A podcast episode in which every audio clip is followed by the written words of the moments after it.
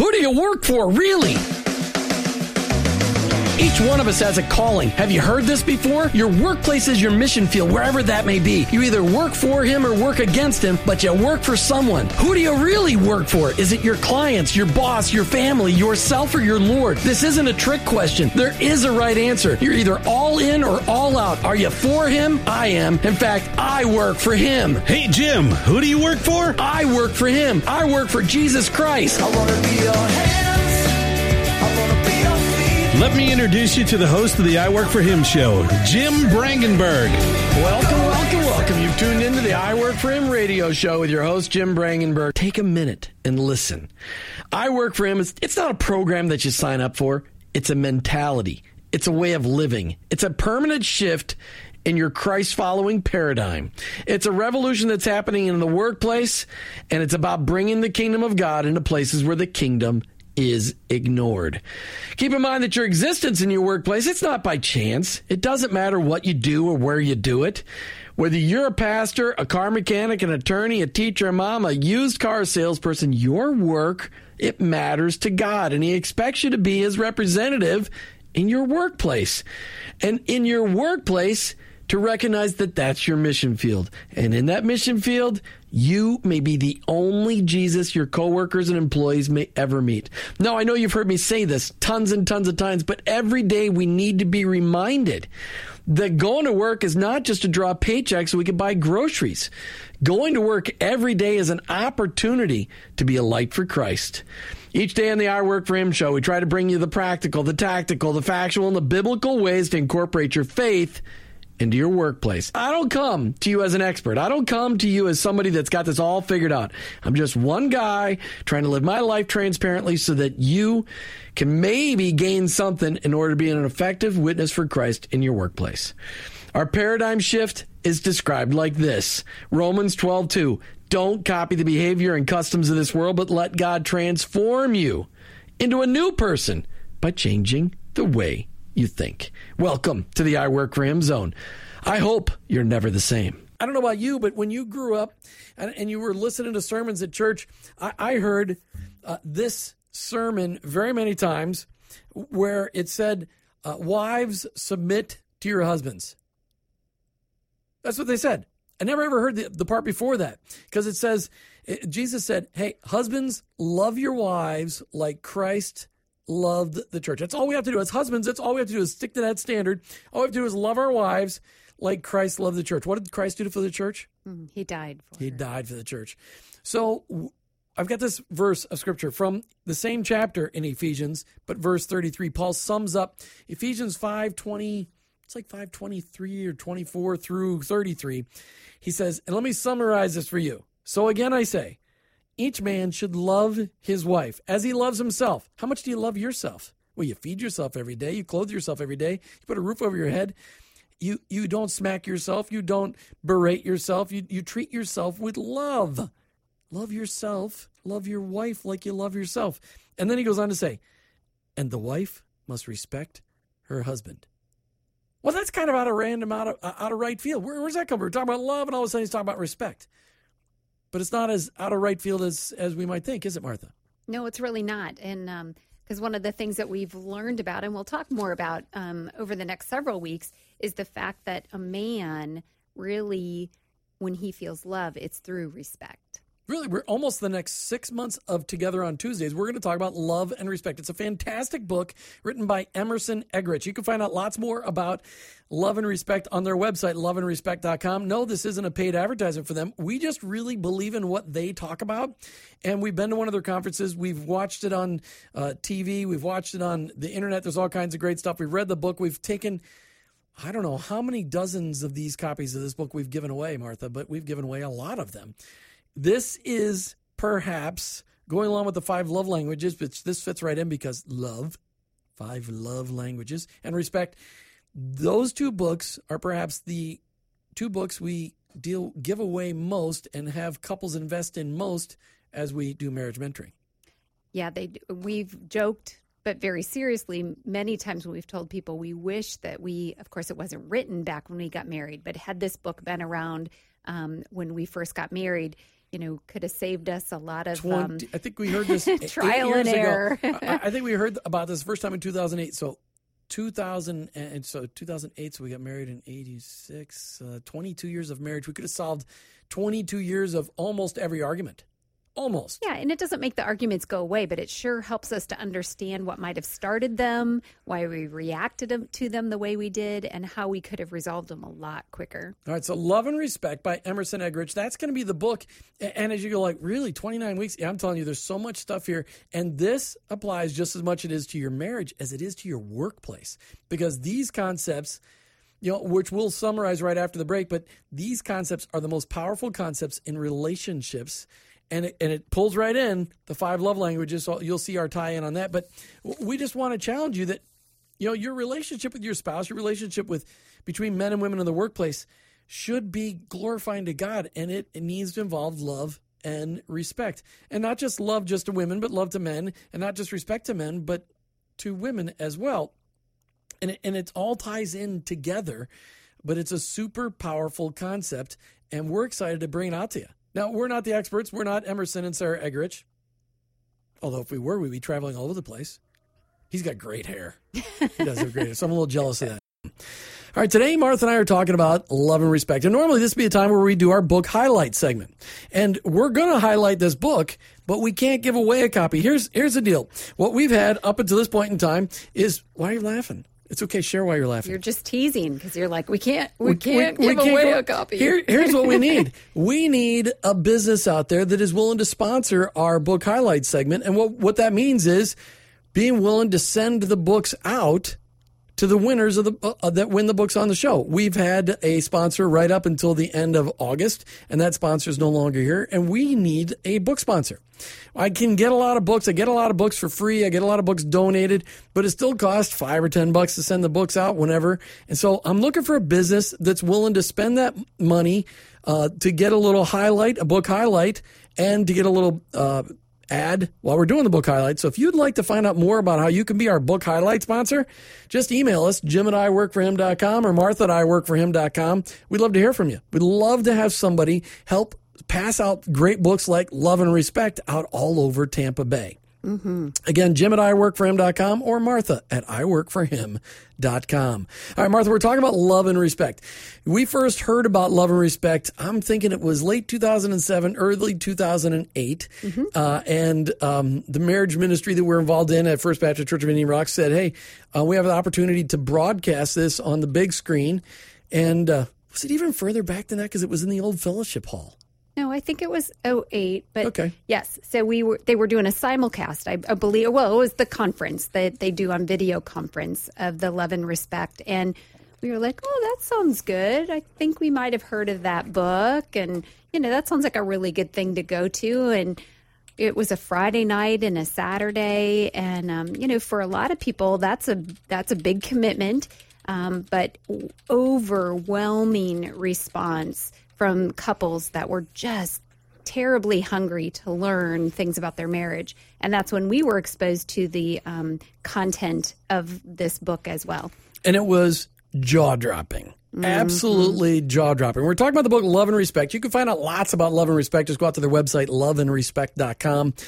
Emerson and Sarah Eggerich, fantastic people. We've been to the conference. We've watched it a couple times. We watched it live, watched it on tape. We've got the whole conference on DVD. Let's just lay it out for him because here, here here's the concept. And, and this literally, when I heard this, I thought, holy mackerel, no stinking way. Those have been the things driving some of my anger issues that I had at home, and I never understood it. It was absolutely ridiculous, almost embarrassing because it just makes so much sense. So let's lay it out love and respect. A woman's primary need, well, why don't you say that part? Okay, so a woman's primary need in the face of conflict Is to feel loved, is to feel loved. And a man's primary need in the face of conflict is to feel respected. is to feel respected. And when in a conflict a woman feels unloved, she responds. with disrespect, And when a man feels disrespected, he tends to respond. unloving.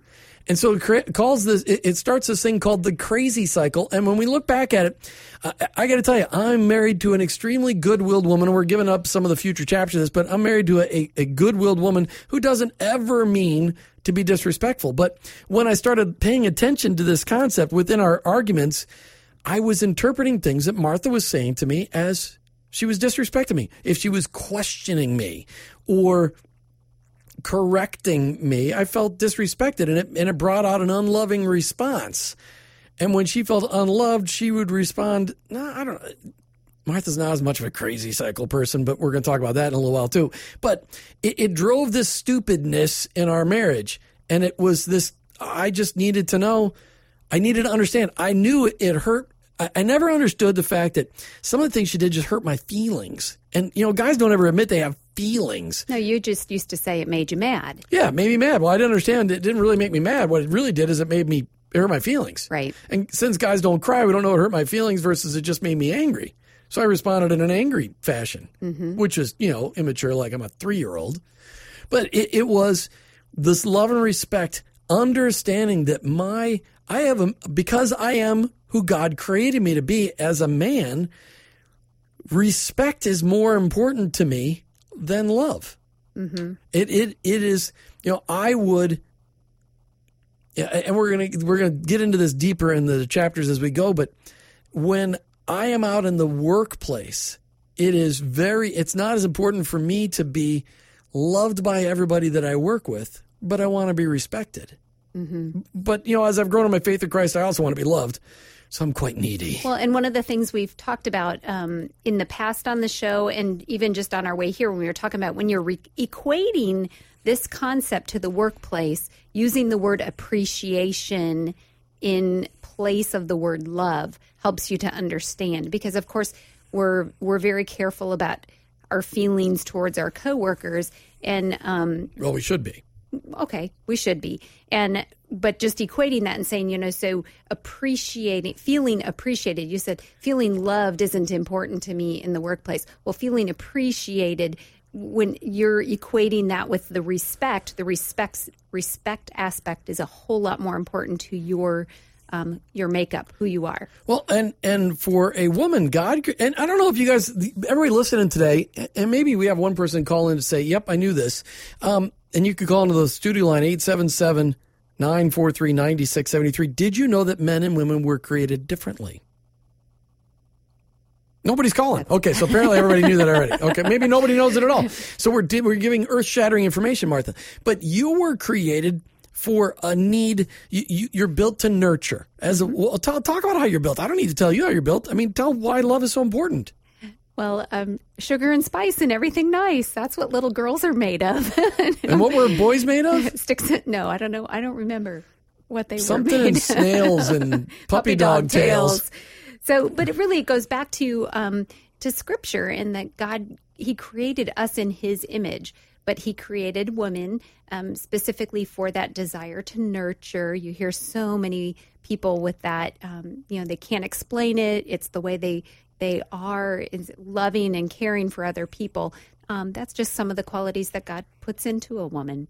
I mean, and it's it's good because they're gonna be moms, mm-hmm. and dads are provider protectors. They're they're they're built. It's built into our core. We will jump in front of a landmine to save our family without thinking twice. It's just how we're built. And we're a, a woman will do whatever she can to save her child, but she's going to love him and hug him. And not, or it's just, it's just different. We're built very, very different, but it's because our God did this on purpose. Mm-hmm. He, he made us complicated on purpose, even though I think men are me. snips and snails and puppy dog tails. There you go. That's what it was. Thank you, Ace. Appreciate it. Thank you for fixing that. All right. But it is, we were created differently on purpose. Mm-hmm and and really what you started saying that God created us in his image mm-hmm. and he created Adam and there was no perfect fit for Adam and so he created with everything else he created so he created Eve and the two of them it says and we created them male and female in our image male and female so the combination of the complexity of men the simplicity of men and the complexity of women it's all in how you look. At it, it is, and all in how you look at it. Uh, that that now we together in marriage actually represent our heavenly Father. Mm-hmm. You know, Martha. Before we get back to the conversation, I had the huge opportunity this morning to speak to the Seminole Kiwanis Club. I think that's how they call themselves. It's the Kiwanis Club in Seminole, or it's one or the other. Okay. And it was Pastors Appreciation Day. And, and I got to tell you, if there's other Kiwanis Club members listening, I'd love to speak at your Pastors Appreciation Day anytime. What a lot of fun it was to let pastors know how much we appreciated them. And then um, we, I gave them each a, a, a question to answer. What are you doing doing? Because Kiwanis is all about serving in the community and all about really doing good works. So it's not a, a quote unquote religious organization, but they do good works, which is kingdom building. That's what God intended us for to do, for us to do. And I, I asked each one of the pastors to share what they're doing to encourage the people in their church to touch the community with hope. So each one, question. each one shared, and what came out in the conversation was everyone had a little different slant on how they were reaching the community, and and I challenged them. I, I had the I got the last word, and so I I, I talked about them being um, CEOs of their churches, and that each one of them needs to recognize that in a business, we don't in a business we, we can't be an expert in everything. We can't be a jack of all because if you're a jack of all trades, you're a master of none. Ooh. That's not my line. I think that was probably somebody way smarter than me. Anyway, but, so I've copied it. But and that why aren't the churches working together? Because every church has has some expertise in some way. How they, why they can't work together with others? These are like nine pastors from Seminole, Florida. So nine different churches. Did you know there's a church in the wind, the old Wendy's, right down on Park and uh, uh, like Duhme Road? Didn't, didn't know that. It's That's cool. great. They've been here a couple of years already. Uh, but anyway, so what was really cool was just to challenge them that pastors not only do we need to appreciate them, but for them to recognize that they're the chief education officer, they're the chief encouragement officer, and they're the chief example officer within the church each and every day. So that's what the E's are. CEO. That's right, the CEO. And I came up with that on really on my way this morning. I was going like, I gotta do something different than what I had really planned. But it was just so cool to encourage pastors and then to challenge them. Mm-hmm. I challenged them. It was really, really cool. Just as, and a lot of them came up to me like, wow, I liked what you had to say because I was challenging them to, to be real, be transparent, be vulnerable so people can learn from your sin life because pastors are not, they're, they're not free from failure. No, and they need encouragement too. So that was great that you were able to speak into them and challenge them this morning.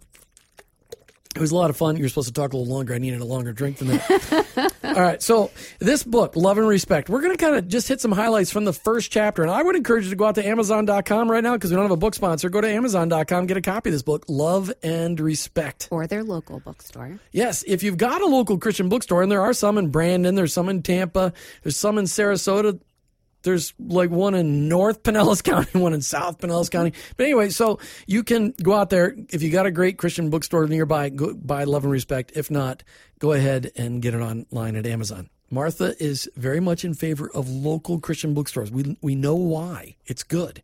All right, so the quote from the book uh, at the beginning on, uh, is from this first chapter. Dad was left feeling that mom could get along fine without him and she would often send that message. She made financial decisions without him, which made him feel insignificant, as if he didn't matter. Because he was offended, he would react to her in unloving ways. And then it goes on to say, she was sure I did not value what she had done and did not appreciate her. As for me, I felt judged for failing to be and act in a certain way. I felt as if I were unacceptable.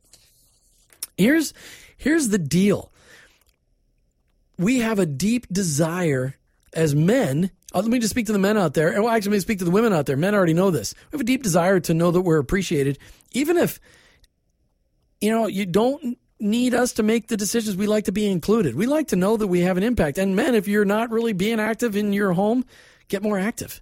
Uh, don't give your wife a reason to say, well, I don't need you because you're never around anyway. Well, if you're not around anyway, what are you doing? Change your job. Do something to be home because you need to be home for your family. That's why you got married in the first place.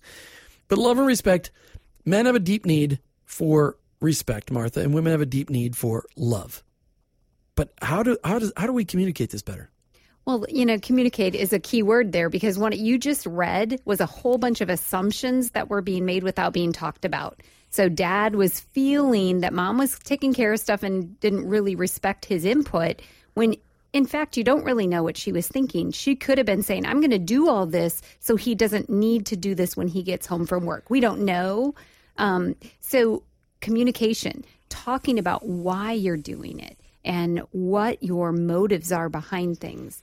um, is a really p- important part of that process. Because for you to just assume that I'm doing something because I don't respect you, um, that creates a negative um, situation in the marriage that may not even exist. I may have been doing it as a favor, trying to take it off of your back, but it came across as though I didn't respect you. Well, we we had that situation last night. You started doing the dishes. I made the water, and then I had to go to the bathroom, and I came back to do the dishes, and you were doing them.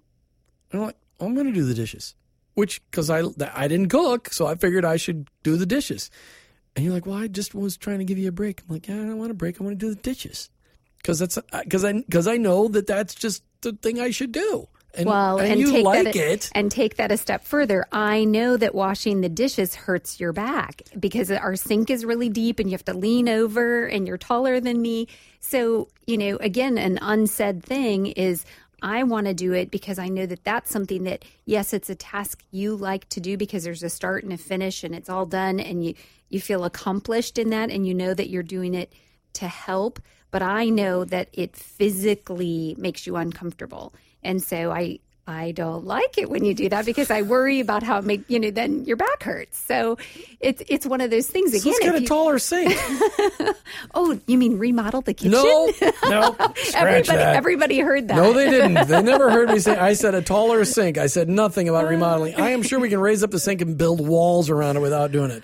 Oh, right, then I so- never could do this dishes. Right, that would be okay. Then I can do the dishes all the time. All right, so you know when when people feel disrespected or feel unloved, they sometimes raise their voice. Mm-hmm. But and, and I love what this chapter, uh, uh, the first chapter says. It says, "Listen, you can be right."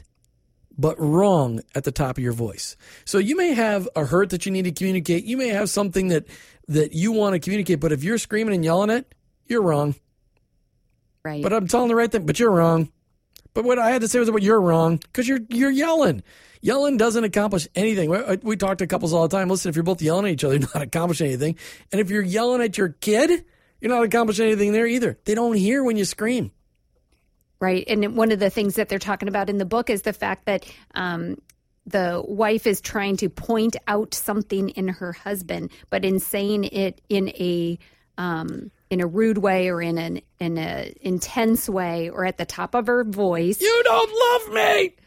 Something like that. something like that. Um, and and that's not probably a good example No, it's because not. it's not right. well, okay, so Because you're making an assumption that you know what they're thinking, but but you never help around. Oh, okay, you're right. You can't ever say never. You can't say never always. Those are never true. Yes, but so Okay, sorry. often it comes out of um, thinking too much about ourselves or whatever. But but if you're trying to deliver something that's right, but you're doing it in a very disrespectful way, it doesn't make it. You're it still right. wrong. yeah. You're still wrong. And, and that's really important because this whole process is learning to understand that we, when, when we stood it, let- let's just draw the picture.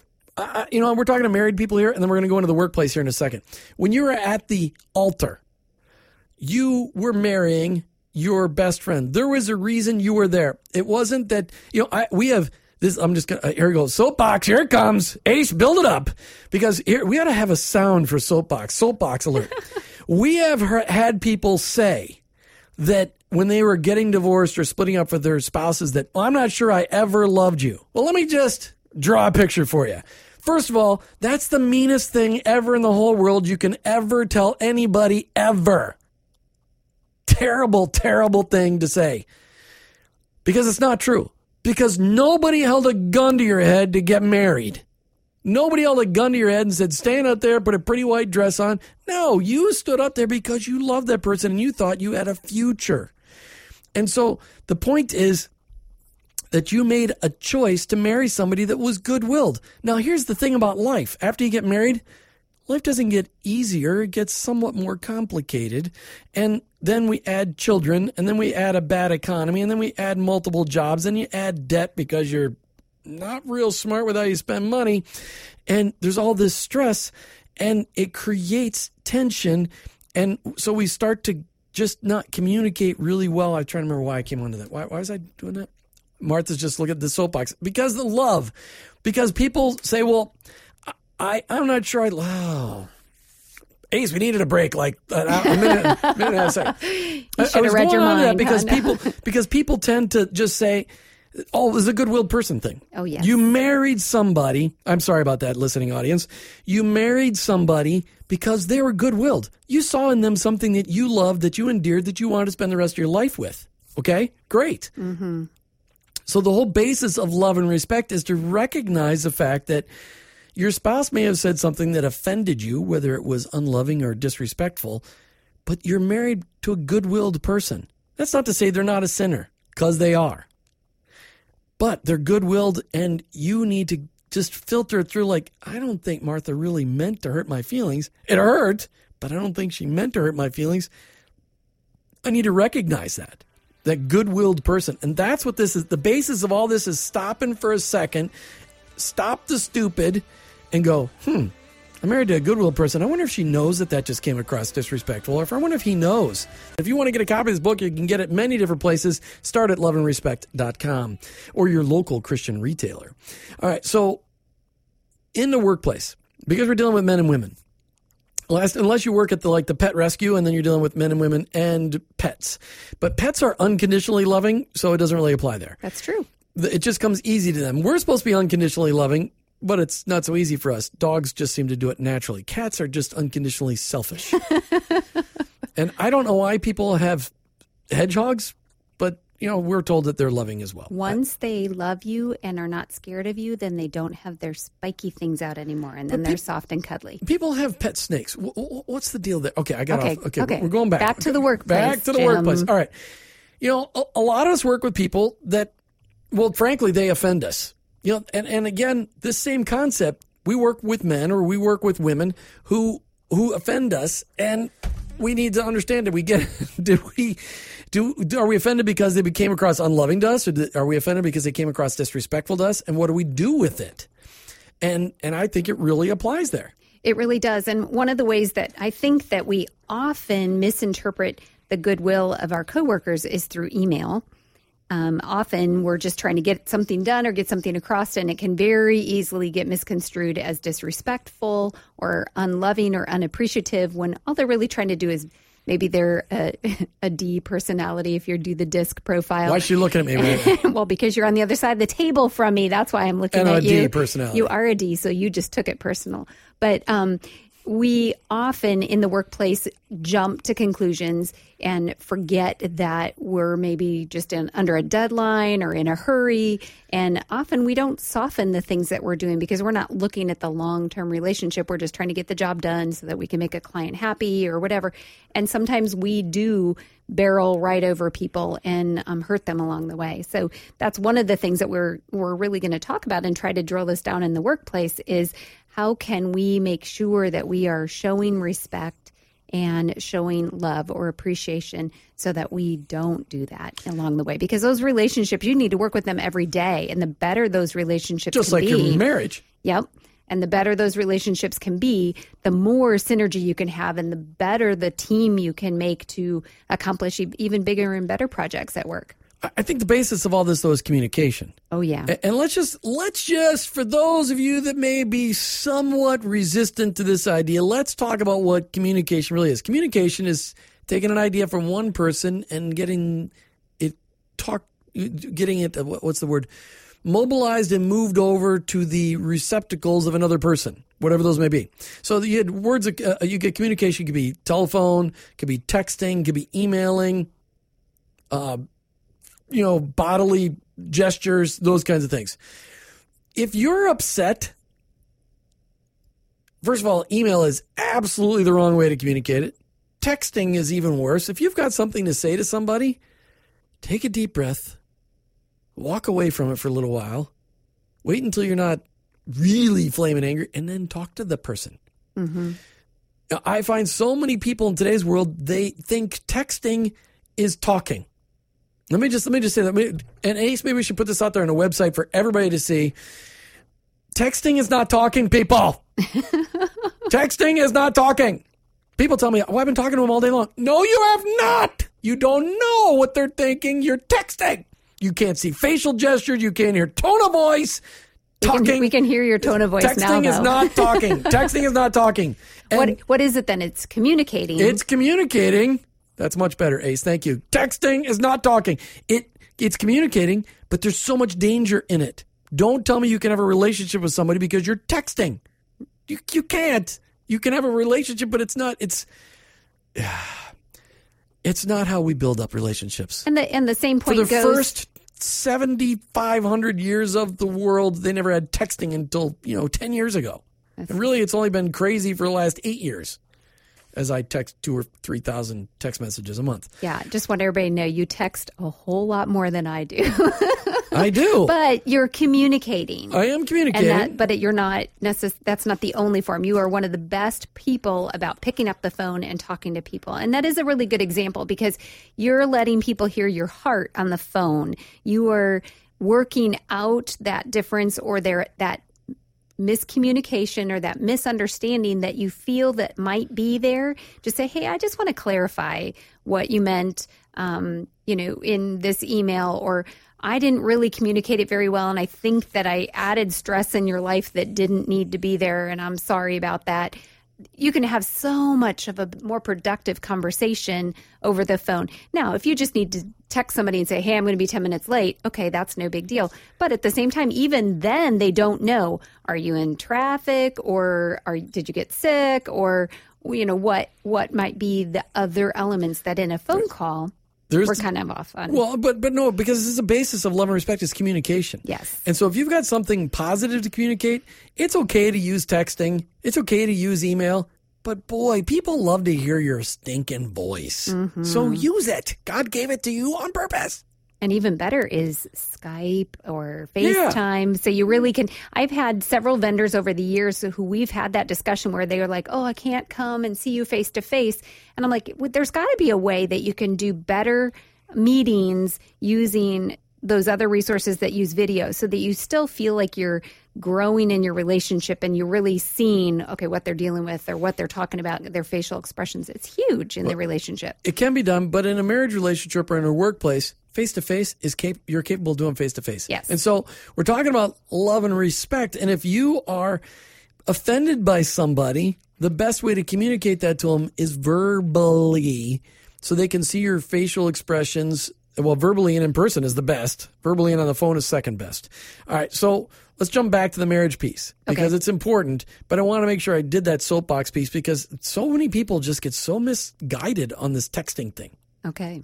Well, one of the things we talked about with Ephesians 5:33, which is the basis for this book, this verse has been in the Bible the whole time.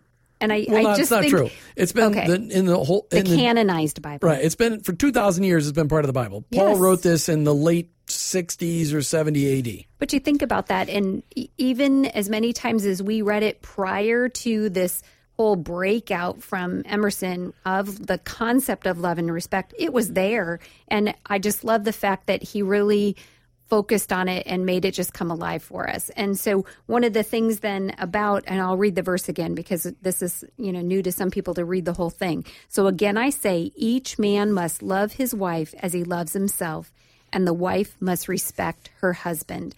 And a couple of things that I really um, want to encourage our listeners with is the fact that it, a husband is to obey the command to love, even if his wife does not obey the command to respect. And a wife is to obey the command to respect, even if the husband does not obey the command to love. And this reminds me of um, the movie Fireproof and the Love Dare, and the fact that there was a book that went in that movie, and it was all about um, 40 day challenge to show your spouse love. The spouse did not know that it was being that was being done to them. And that's really much the same thing is you don't go walk around going, Well, I'm showing you love or I'm showing you respect. You do it because the Bible commands it. Right. And it takes it, you know, Emerson takes it even further in this book. And this is really great because this is where it applies to the mm-hmm. workplace. So he, he goes on to say, Then I reason further. A husband is even called to love a disrespectful wife, and a wife is called to respect an unloving husband. There is no justification for the husband to say, I will love my wife after she respects me, nor for a wife to say, I will respect my husband after he loves me. It, it, because it doesn't say, there's no, well, lo- husbands love your wives if she loves you or if she respects you. It doesn't say that. Paul just says each one of you must love his wife and a wife must respect her husband. Mm-hmm. It's, it's simple. There's no, there's no conditions on this, not conditional Well, it's stuff. not simple. Right. It- it's not simple. No, but it's straightforward. but, but and I think that that goes along with let's just talk about the workplace because love and respect unconditionally in the workplace.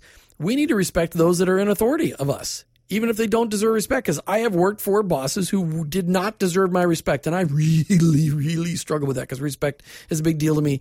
And if somebody, it, it- this is a real struggle. But let's just bring it into the God factor.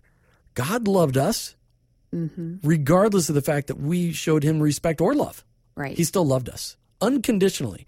And that's what being a Christ follower is all about. We unconditionally love and we unconditionally respect.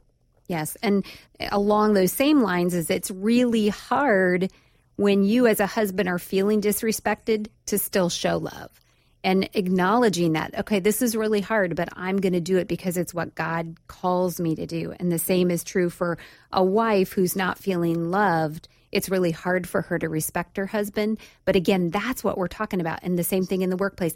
You may feel like your work is not respected, but you still need to respect that of those around you. And respecting whether it's the the property, their time, the commitments that you've made, um, their their time outside of work. If you're a boss, respecting that they they meet your commitments, but then beyond that, you respect their life, their personal life outside of work and things like that. So really taking it seriously at work and saying, you know, I need to look at the people around me and am I being unconditionally respectful?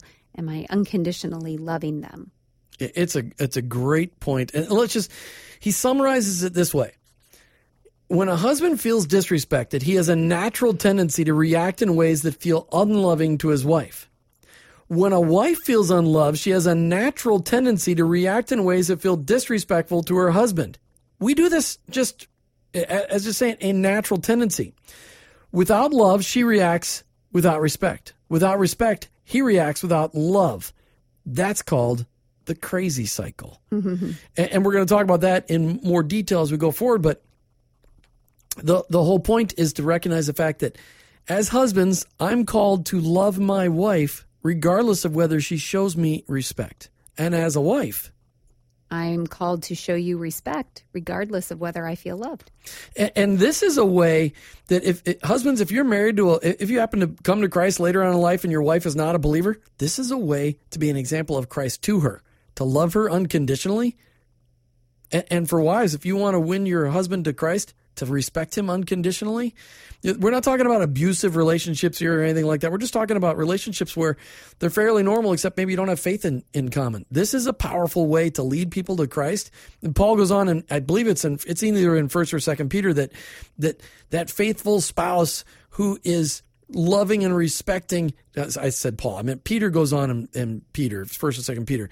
That, that that's a way to win the heart of that spouse for spouse for Christ. Well, and that's what I was thinking. I mean, the ultimate goal is for the husband and the wife to both desire to understand and really embrace love and respect so that they are together working on it. So when you start to go in that crazy cycle, you can help each other to stop it before you just blow up. And we're going to talk in detail, but what does this love look like? What does the respect look like? But you know, is this the question is, hey, if my husband or wife really loved me or respected me, wouldn't they listen to me?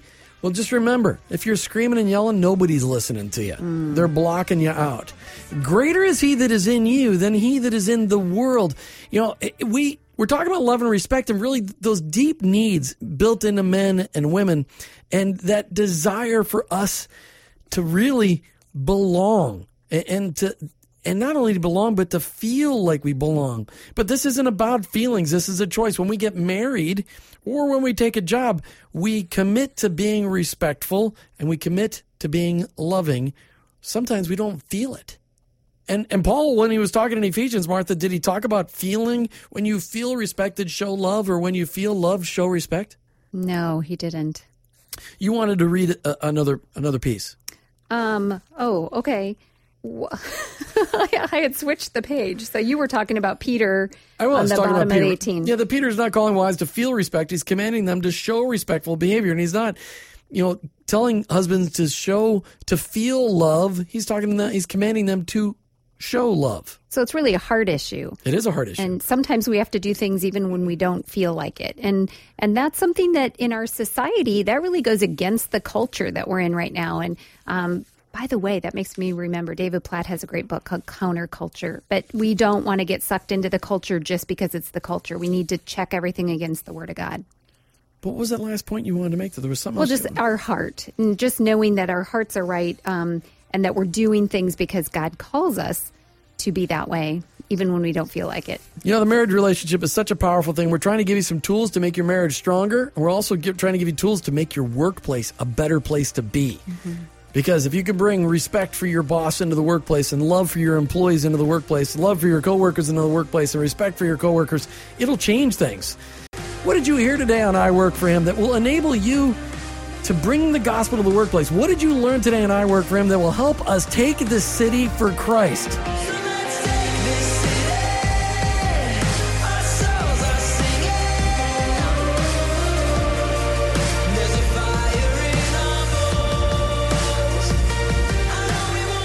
You know, we learned today that our faith can impact our workplace by bringing love and respect in there. A simple biblical principle to recognize that men have different needs than women. Oh, imagine that. We're totally different.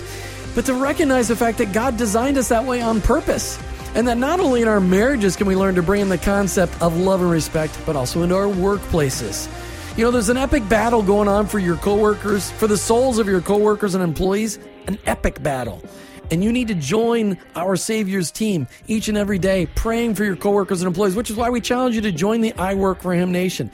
Commit to praying for them by name each and every day. Commit to serving them, befriending them, being available to pray with them, but all along being the best and brightest example of an employee in your position each and every day. That's how we're going to impact our workplaces, being the best and the brightest. You've been listening to I Work for Him with your hosts, Jim and Martha Brangenberg, right here together on Tuesdays. I'm a Christ follower and I own my own business, but ultimately, I work for Him.